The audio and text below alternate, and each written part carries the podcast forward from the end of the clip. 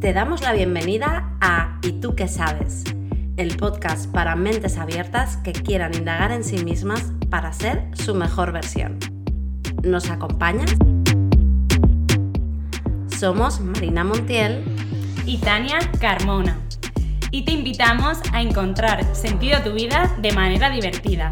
Síguenos en Instagram en ytuquesabes.podcast para conocernos mejor.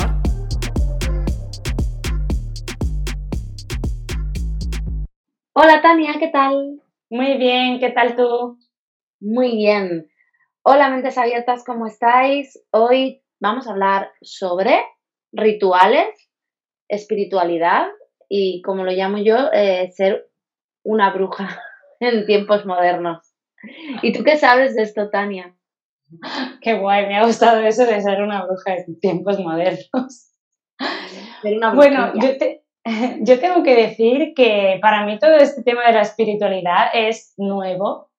Yo siempre he sido muy escéptica, bueno, de hecho lo soy, lo sigo siendo, pero adentrarme en este mundo del crecimiento personal me ha hecho ver que hay otras cosas, que la espiritualidad es fantasmas, que es como yo lo tenía, era mi creencia o como yo lo tenía pensado, sino que es más de alma, energía, universo, mundo cuántico, o sea, al final yo lo englobo todo ahí, y que sí es verdad que existen pues rituales que conectan contigo, con tu esencia, con tu alma, porque somos cuerpo, mente y alma, somos todo, y que te ayudan y que a mí me han llevado, como yo digo que siempre tengo que ver las cosas, por eso digo que soy muy escéptica, que hasta que no lo veo no me lo creo, pero sí es verdad que haciendo este tipo de rituales, conectando conmigo y conectando con mi ser, sí me he dado cuenta que he llegado a los resultados que he querido. Entonces, pues ahora un poquito más voy creyendo en eso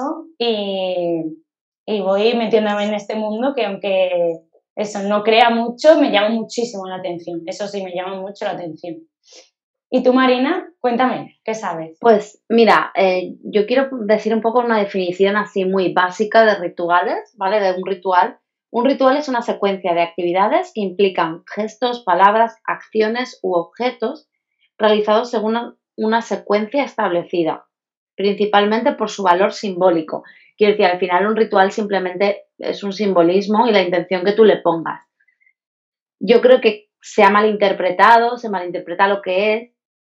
Y bueno, y como yo, desde mi punto de vista, un ritual solo es el símbolo que tú le quieras dar y sirve para eso. Pero desde hace muchos años, con el tema de caza de brujas, yo creo que desde la religión quizás, porque los rituales también se hacen en religión, ¿no? Pero pienso que como que cuando hubo caza de brujas, vieron como personas que conectaban mucho con su intuición, manifestaban, hacían cosas que les parecían fuera de lo normal y eso daba miedo, les asustó porque al final era como gente que parecía tener un poder personal más allá, que al final la intuición es un poder que todos tenemos y no tenemos desarrollado, ¿no? Porque está en el 95-99% en nuestra mente subconsciente que no suele estar potenciada. Entonces, pienso como que desde la cultura ahora popular como que está muy desprestigiado. Se piensa que un ritual es que estás loca si haces un ritual, que sí, que rechazas a la ciencia, que estás loca, que eres una conspiranoica y una... ¿Cómo se llamaban? Negacionista. Digo, ¿cómo se llamaban los que estaban en contra de la pandemia? Sí, sí. Entonces, pero no tiene más, simplemente es un acto, ¿no?, en el que haces diferentes actividades y estableces una intención y conectas con tu intuición, conectas contigo mismo y no me parece que sea como la gente lo pinta por fuera, ¿no? Y yo desde pequeña como que he visto a mi madre hacer cosas así, como vamos a quemar estos papeles, ¿qué tal? Los voy a quemar. Por ejemplo, yo le tengo mucho cariño desde pequeña, no me lo he traído a México, pero siempre me lo solía llevar a todos los sitios donde me iba, en plan varios meses, y es una piedrecita que es como una piedra de una forma de pirámide, que la tengo en mi cuarto allí, la tengo en el altar ahora, en mi altar. Bueno, Y eso como para mí era, formaba parte del ritual, ¿no? O sea, cuando hago algo, cojo la piedra, con diferentes cosas, son elementos especiales que para mí tienen un simbolismo. Y no tiene más, es algo que me ayuda a conectar conmigo y con mis intenciones. Exacto.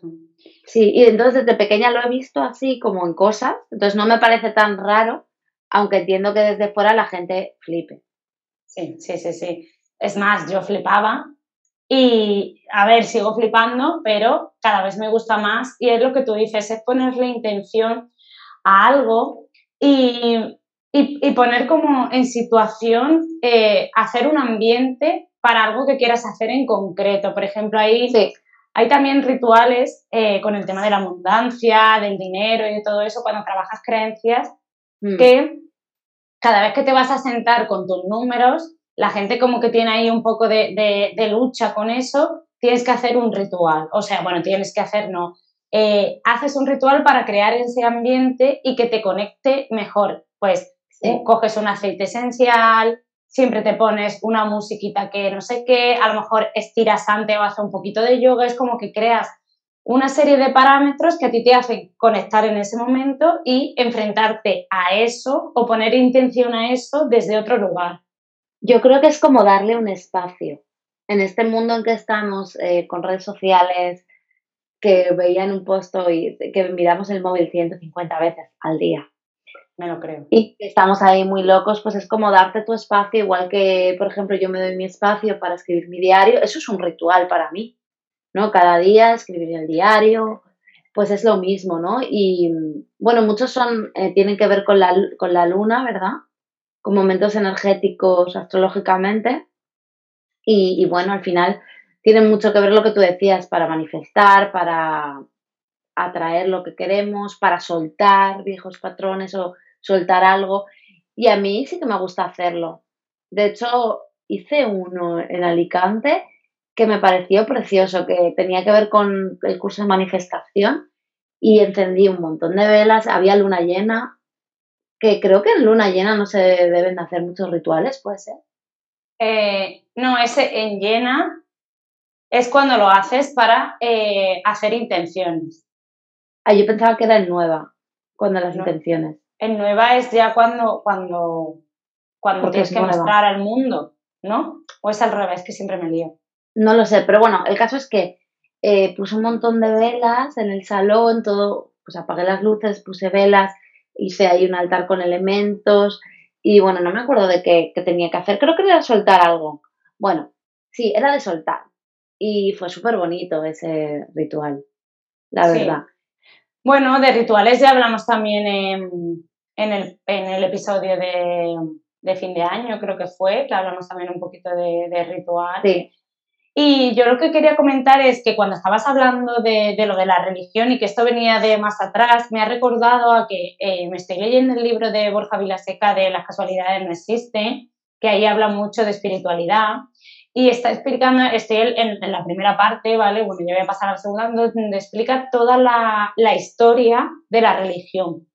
Qué guay. Y el otro día leí una parte que además se la dije a mi chico porque como que me resultó, o sea, fíjate cómo desde la antigüedad ya lo hacían, que cuando nosotros vemos en las paredes los simbolitos que pintaban, bueno, animales que pintaban y todo eso, todo lo que son pinturas rupestres de la antigüedad, eso era porque ellos hacían una intención, o sea, hacían un ritual donde dejaban ese espacio y hacían esas pinturas para atraer animales, cuando hacían la casa, para atraer animales que tuvieran éxito en la casa de animales y toda la historia. Entonces, desde ahí ya se conectaba con ese ser o con esa parte de energía que no vemos, pero que realmente está. Y poco a poco se ha ido, como hemos dicho, prostituyendo un poco con todo lo del tema de las brujas, con todo eso y como poniéndole esa parte negativa cuando realmente es tuyo, tú mismo, es poner una intención tú a algo que quieres. No se trata de... Sí. Ni además la manifestación lo dice, tú no puedes pedir por nadie, siempre pides por ti. Claro. Entonces, claro. La gente se pensaría con lo de, no sé, esto ya me lo estoy aquí sacando, pero con el del mal de ojo, con el de... Se pensaba que alguien podía hacerle daño a alguien, y realmente la manifestación es para ti, tú no puedes influir en la vida de los demás. No. Claro, y luego también qué importante es lo de conectar con la intuición, porque al final te ayuda como a tomar decisiones que está dentro de ti, y hemos aprendido, ¿no? Como que en sociedad se nos ha aprendido, civilización más bien, a delegar nuestras decisiones en los demás, ¿no? Y no confiar en nosotros mismos, en nuestro poder de decisión y en nuestro poder personal. Y yo creo que si trabajamos todas estas cosas, ¿no? Con la meditación, si estamos más conscientes, podemos acceder mejor o más fácil, ¿no? A la intuición.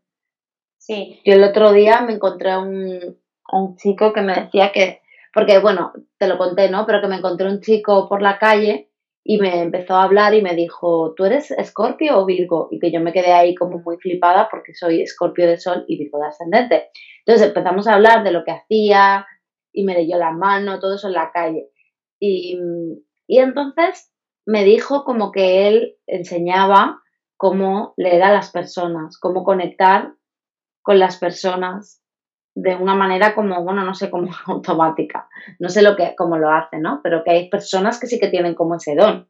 Sí, sí. Y es también, lo estuve escuchando, yo, es que me está viendo todo, en un podcast de Maite Isa, en su podcast de Tu éxito es inevitable, hablaba del tercer ojo, de que al final el tercer ojo es la intuición, es desarrollar esa intuición. Y hablaba que al final esto no es algo que te inventas, sino que también está demostrado con todo el tema neurocientífico y todo. Exacto, de la neurociencia, cómo desarrollar esa parte. Y hablaba de eso, de esa intuición que tenemos. Es un músculo más, una parte más que hay que desarrollar, que no tienes intuición. Hay gente que, como el que se le da bien jugar a fútbol porque tiene una habilidad, pero que tiene que desarrollarla, pues, o la habilidad del liderazgo o cualquier cosa, también se tiene que desarrollar, que puedes traer como esa parte mejor, que tú ya te sepas mover ahí, pero que si quieres evolucionar en eso tienes que desarrollarla. Entonces, como dices, qué bueno desarrollar esa parte en nosotros para conectar con eso que al final es lo que realmente sentimos, y yo creo que es que eso se sabe. Es cuando tú estás, si hay algo que te huele mal o que te huele bien, como yo digo, hay algo de ti que muchas veces dices, no sé el por qué, pero yo sabía que esto no iba a salir bien, o no sé por qué. Hostia, pues vamos a hacerle caso más a eso de dentro y vamos a dejar un poco la mente a un lado. Exacto, es como escuchar más tu corazón, ¿no? Es como que ya lo sabes de manera, ¿sabes? O sea, no sé, sin explicar, ¿no? ¿No te ha pasado? Seguro que a la audiencia también le ha pasado, ¿no? Que sabía que algo, lo que tú dices, iba a salir bien o mal, o que con una persona, ¿no? También pasa, ¿no? Con personas que hay algo que, ¿sabes? Sí.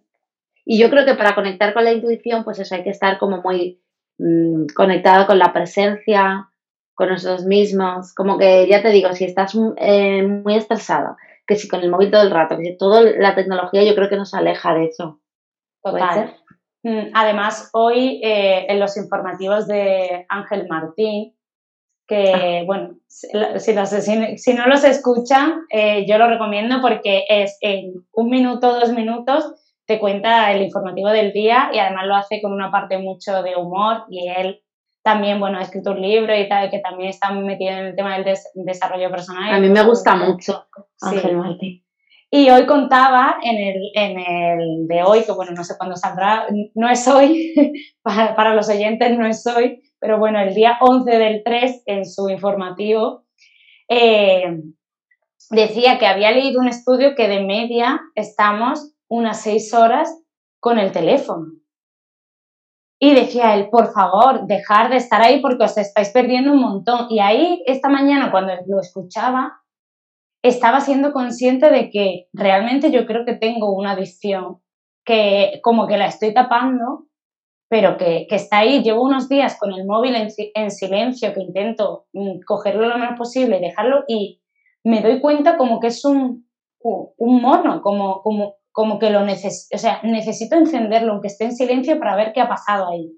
Es como, también. Y hay como, o sea, como hasta ansiedad. Llega hasta ese momento de agobio de decir, hostia, que no estoy viendo lo que pasa, pero es que me estoy perdiendo todo lo que pasa afuera. Y ya no solo eso, sino la productividad que tengo cuando dejo el móvil en silencio y de repente durante 20 minutos, fíjate lo que digo, como si fuera un montón, pero es que yo sé que, vamos, no pasamos más de 20 minutos sin... Nos cuesta mucho estar más de 20 minutos sin mirar el móvil. Incluso sí. Cuando hacemos deporte, porque entre que tenemos la música puesta, lo que sea, estamos mirando. Es que lo usamos para todo. A mí lo que me pasa ahora es que llega un punto que digo, vale, para escuchar no sé qué, mis audios de hipnosis, lo uso. Porque uso el móvil, porque es más cómodo que usar el portátil, ¿sabes? O sea, para dar un paseo me lo pongo. Ahora además me pasa que pues, yo enciendo el móvil por la mañana, lo quito el modo de avión y me llegan 80 millones de WhatsApp. Yo me agobio realmente. De hecho, yo siempre tengo WhatsApp por contestar. O sea, que si no te he contestado y me has escrito, pues que sepas que... Bueno, ahora tengo 39. No sé, es como... Y a veces, el otro día lo dije, pensé, me acordé de Vilaseca, que él dice que no tiene redes ni WhatsApp. No, que no tiene WhatsApp, ¿no? Y dije, hostia, ¿me quito el WhatsApp? A lo loco, lo pensé. Pero luego dije, es que no puedes, porque tal, porque cual. Pero sí que quiero hacer como cuando vuelva a España, un detox de unos días, aunque sea, sin WhatsApp. En plan de, lo desconecto, no sé cómo, ni cómo. No sé, porque yo... es que me agobio, realmente me agobio, ¿sabes? Porque, y luego te sale mal, en plan no contestar a la gente, no sé, pero yo tengo la cabeza embotada. Sí. Ahora por lo bueno es que por la tarde aquí vosotros, la gente de España no me escribe porque ya estáis durmiendo, pero sí, la gente de aquí sí, es como, ¿sabes? Ya. No sé. Pues yo cuando escuchaba esta mañana el informativo me acordé de ti cuando estuviste, no sé cuánto duraste, pero hubo un tiempo que dijiste que nos avisaste. A partir de las 8 de la noche no me cogeré el móvil. Y he dicho, hostia, pues igual rescato esa iniciativa que en su momento pusiste para hacerla yo también, avisar a todo el mundo y decir, oye, a partir de esta hora, además, es directamente dejarlo en el cuarto, o sea, que lo enchufo ya para cargar y yo mientras estoy en el salón o estoy cenando, lo que sea, y olvidarme. O sea, y voy a intentarlo, pero ¿sabes lo que...? O sea, lo he intentado a lo mejor 2 días y es el mono ese y decir, bueno, tengo la tablet, voy a coger la tablet. Y es que no, joder. Entonces quiero hacerlo es porque... como me automático, que... es como automático, ¿no? En plan, ay, mierda, lo he cogido. Sí. Es adicción y ya está, es un hábito tan automatizado que no nos damos cuenta. Sí, pero a ver si lo hacemos. Sí. Cuando y bueno, en España cosa... lo hacemos juntas. Vale. Y otra cosa que me ha resultado esta mañana gracioso en la reunión que he tenido, que la gente que tiene hijos, hay una opción que es el modo parental o el modo no sé qué, que es que tú a ese dispositivo le dejas un tiempo de vida, por ejemplo, dice yo a mi hijo le tengo puesto 1 hora y media al día la tablet, 1 hora y media no sé qué, no sé cuánto. Y he dicho, hostia, eso me lo puedo autoponer a mí misma y que de repente cuando pase la hora y media se me apague el móvil y ya no puedo usarlo y a tomar por culo. Yo tengo puesto una cosa que a partir de las 8 se bloquean las aplicaciones.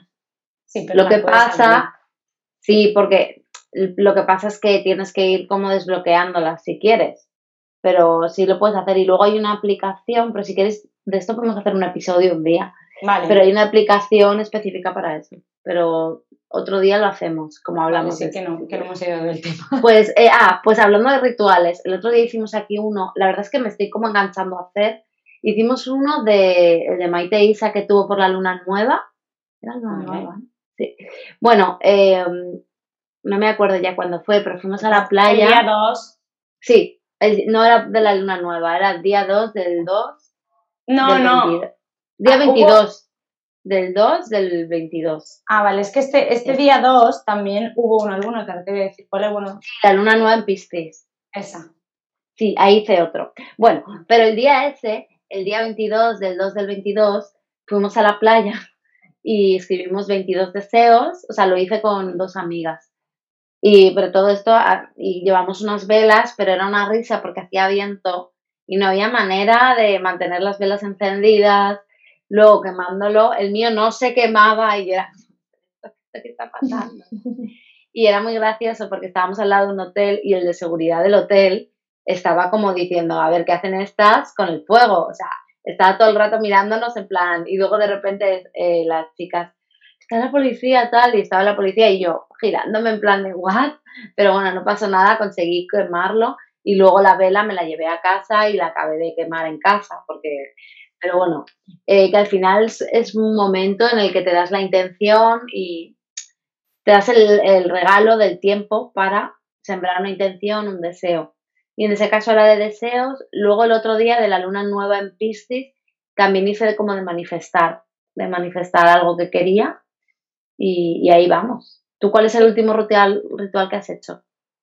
Yo hice de manifestación cuando hice el curso de Maite, pero yo quería salir un poco de la parte ritual y preguntarte, igual, evidentemente a esto no nos va a dar tiempo, pero bueno, así dejamos para ver si la gente le interesa.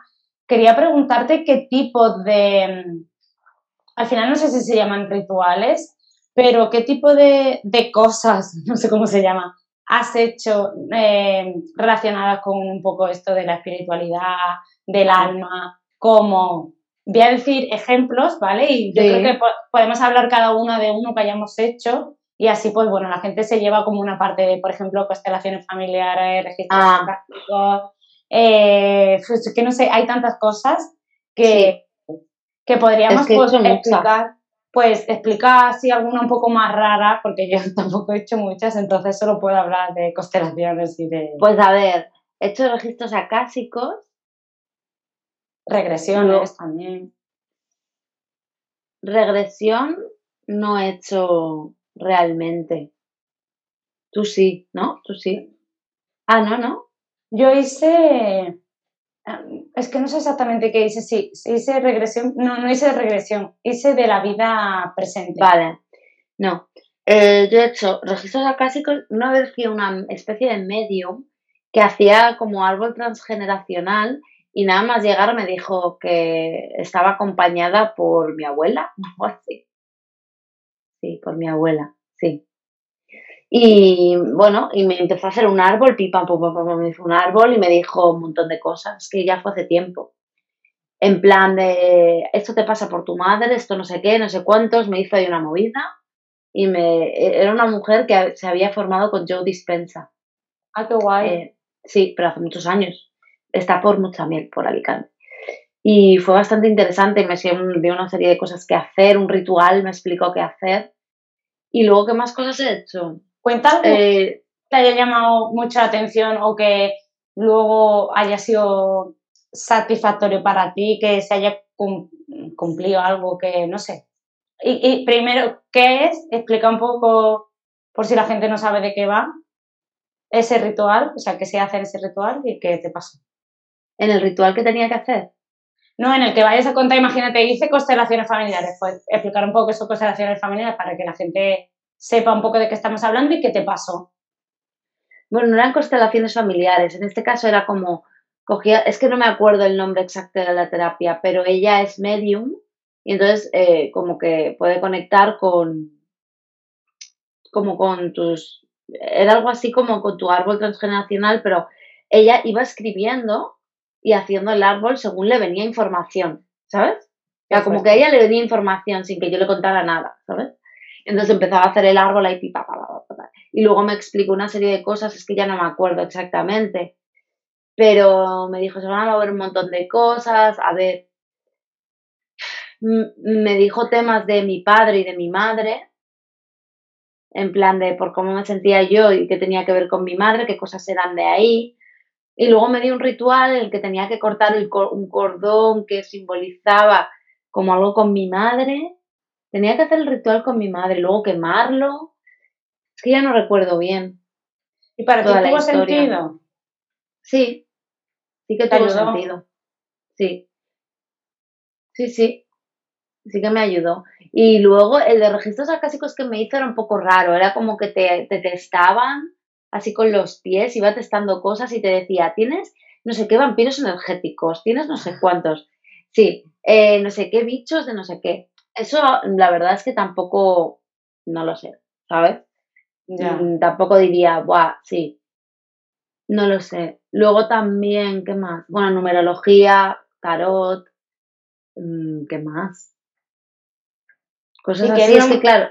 Lo más raro, así que hayas escuchado que se hace, pero que nunca hayas hecho, o lo más raro que te hayan contado de alguien que haya hecho y que hayas dicho, ¡buah, eso! A ver, es que en la espiritualidad hay cosas muy raras, ¿no?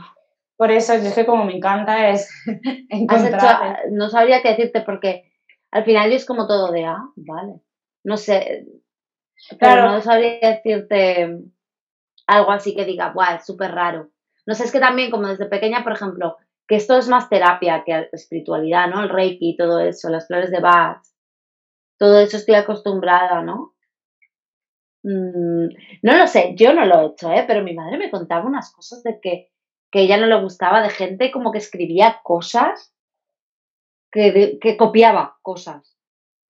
Es que no lo sé qué terapia es, estoy hablando por hablar, qué cosa de espiritualidad es.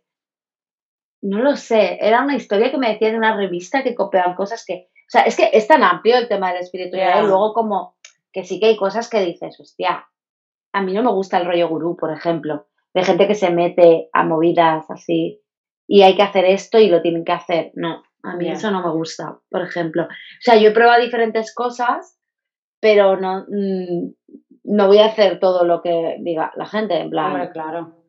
En plan, esto, no sé, si no me cuadra. Aquí, por ejemplo, con el rollo de la espiritualidad, mi hermano dice, llevadme a un chamán aquí, tal, y que está aquí ahora mi hermano.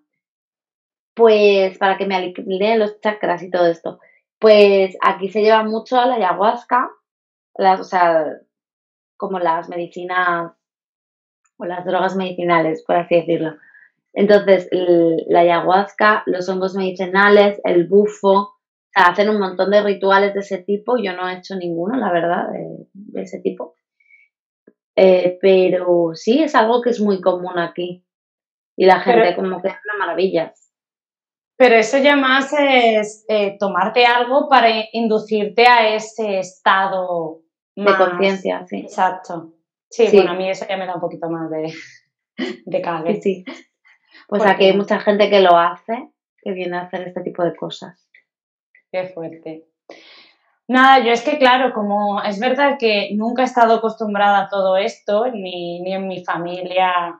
pues nada, ni cosas medicinales, o sea, ni terapias alternativas, ni nada de esto. Yo siempre he estado como en el camino de lo tradicional y lo, como yo digo, normal, sin hablar de estas cosas. Entonces, para mí todo me llama muchísimo la atención y todo me parece interesante y raro. Entonces, cuando a lo mejor lo más básico que he escuchado es lo de las constelaciones familiares, y para mí eso ya me parece algo...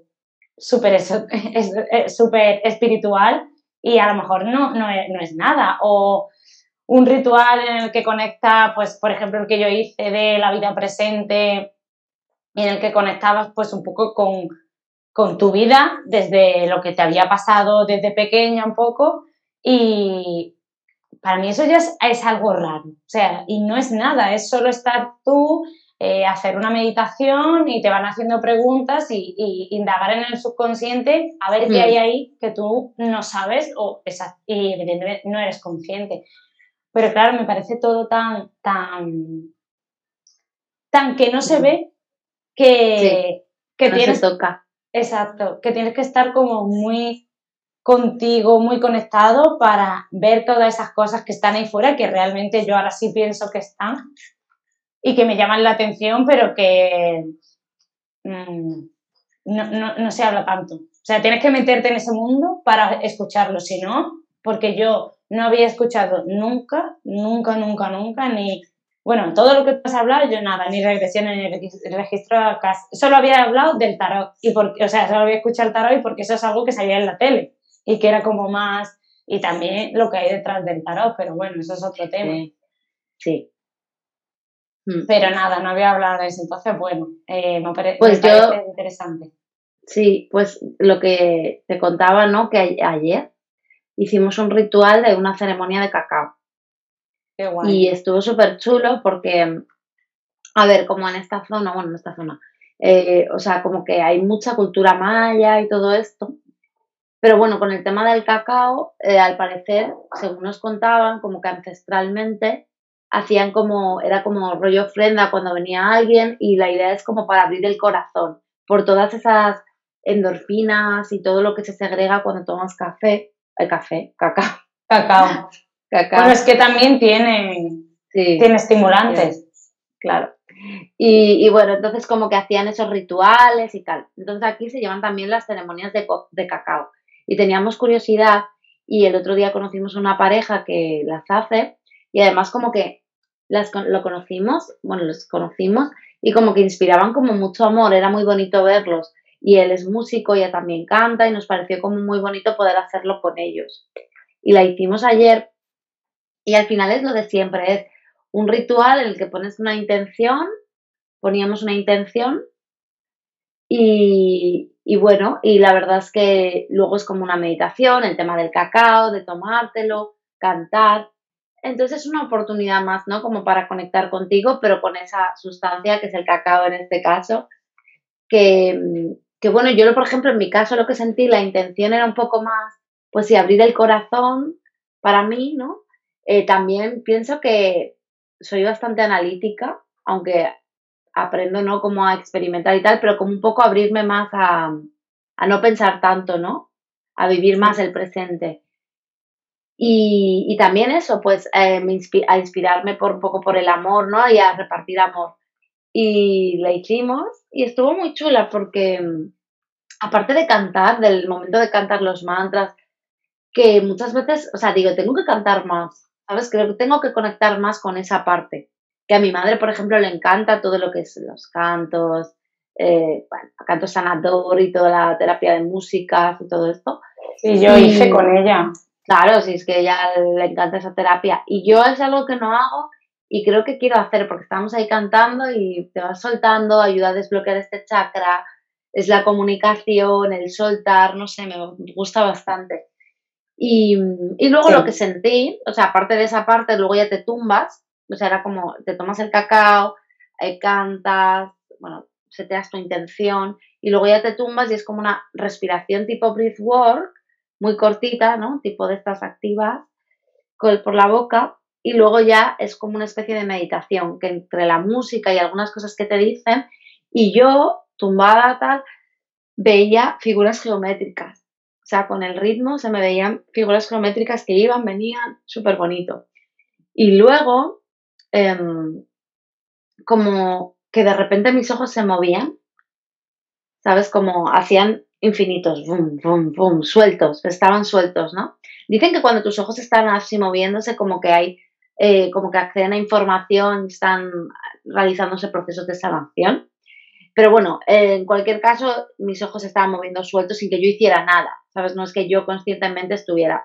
Esto me recuerda a una meditación que hacía a veces para el tema visual de Osho, que se llama mandala, y había un momento en que se tenían que mover los ojos, estaba muy chula. Y bueno, y ya después de eso, cuando ya te levantas y todo el rollo, para mí lo que me sentía es como súper presente y conectada. O sea, los sentidos como súper agudizados, ¿sabes? Como la percepción visual, como si hubiera reconectado, ¿sabes? Como si normalmente vamos en automático y dices, ¡pum!, ¿sabes? Me conecté. Y eso, y sentirme, pues eso, mucho más presente, muy agradecida. Sentí también como mucha abundancia, no sé, fue muy bonito, pero al final yo creo que es como la intención que tú le pongas, puedes hacerlo de diferentes maneras, ¿no? Y bueno, yo creo que está bien abrirse a ese tipo de experiencias, hacer cosas diferentes. Qué guay. Sí, sí, a mí me encanta, pero es verdad que, como has dicho tú, yo también soy muy analítica y además me gusta siempre encontrar el porqué de las cosas. Y tengo que salirme de ahí porque es verdad que cuando a lo mejor hago este tipo de cosas y, por ejemplo, con el tema del canto o lo que sea, y me río, es que voy a decir, pero es que me río porque me veo yo sola. O sea, cuando, si me voy de la mente, estoy como disfrutando y viviendo la experiencia, pero cuando vuelvo a la mente y me veo a lo mejor ahí bailando o cantando, no sé qué, digo, ¿dónde estoy? Estoy loca, estoy aquí en una secta con todo el mundo aquí alrededor. Te viene a la mente.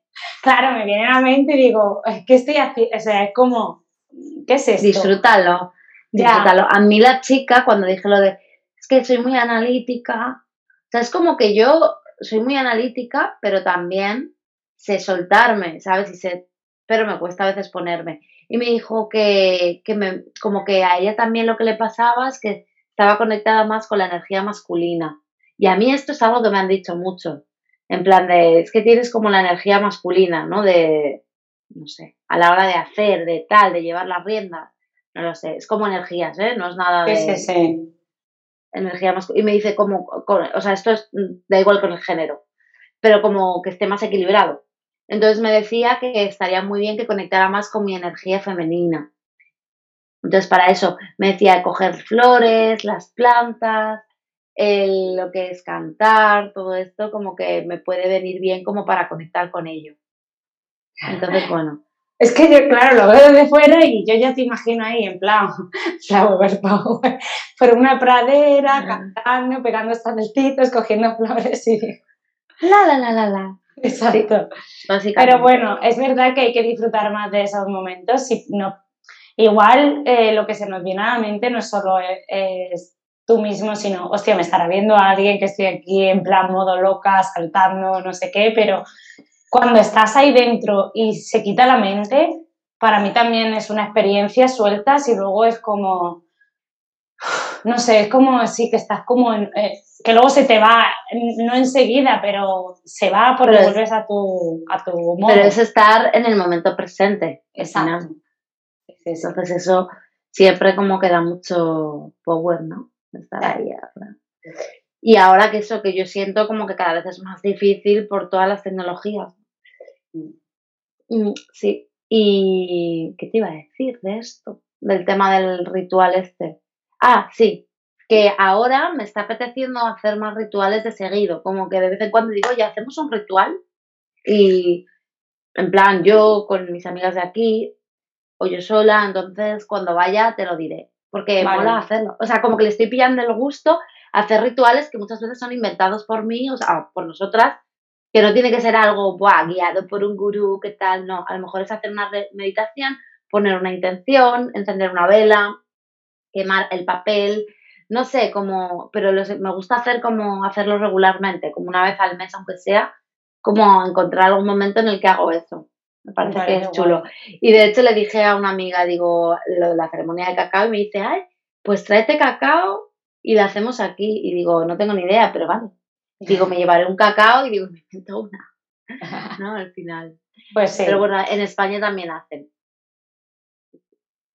Pero bueno, me ha gustado eso de inventarnos alguna nuestra propia y cada mes... Ser creativas. Sí, tiene que estar guay.